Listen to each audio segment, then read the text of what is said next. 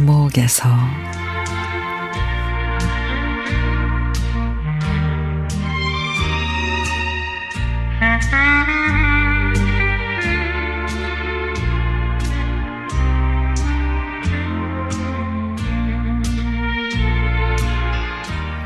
며칠 전에 추억이 많은 고향에 가서 하루 쉬고 왔습니다.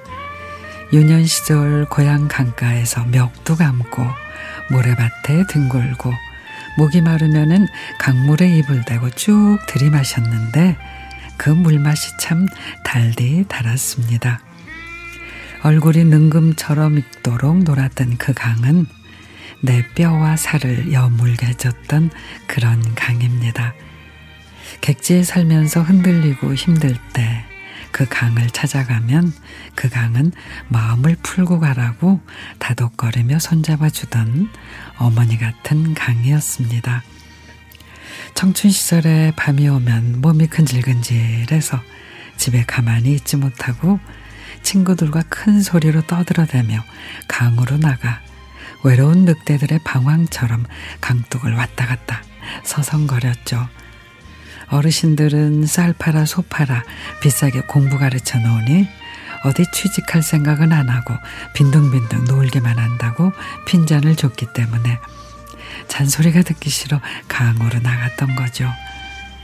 우리들은 소리쳐 노래를 부르며 개다리 고고 춤을 추어대며 우리들끼리만 통하는 괴성을 질러댔습니다.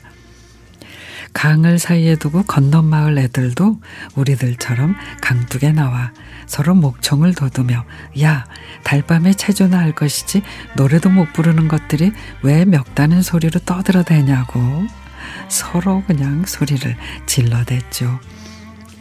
이슬에 옷이 눅눅해지는 새벽녘이 되어서야 살금살금 행랑채 쪽문을, 쪽문을 열고 들어가면 소죽을 끓이시며 아따 아주 잘 하고 댕긴다잉 하며 헛기침을 하시던 아버지의 모습도 지금 생생하게 떠오릅니다.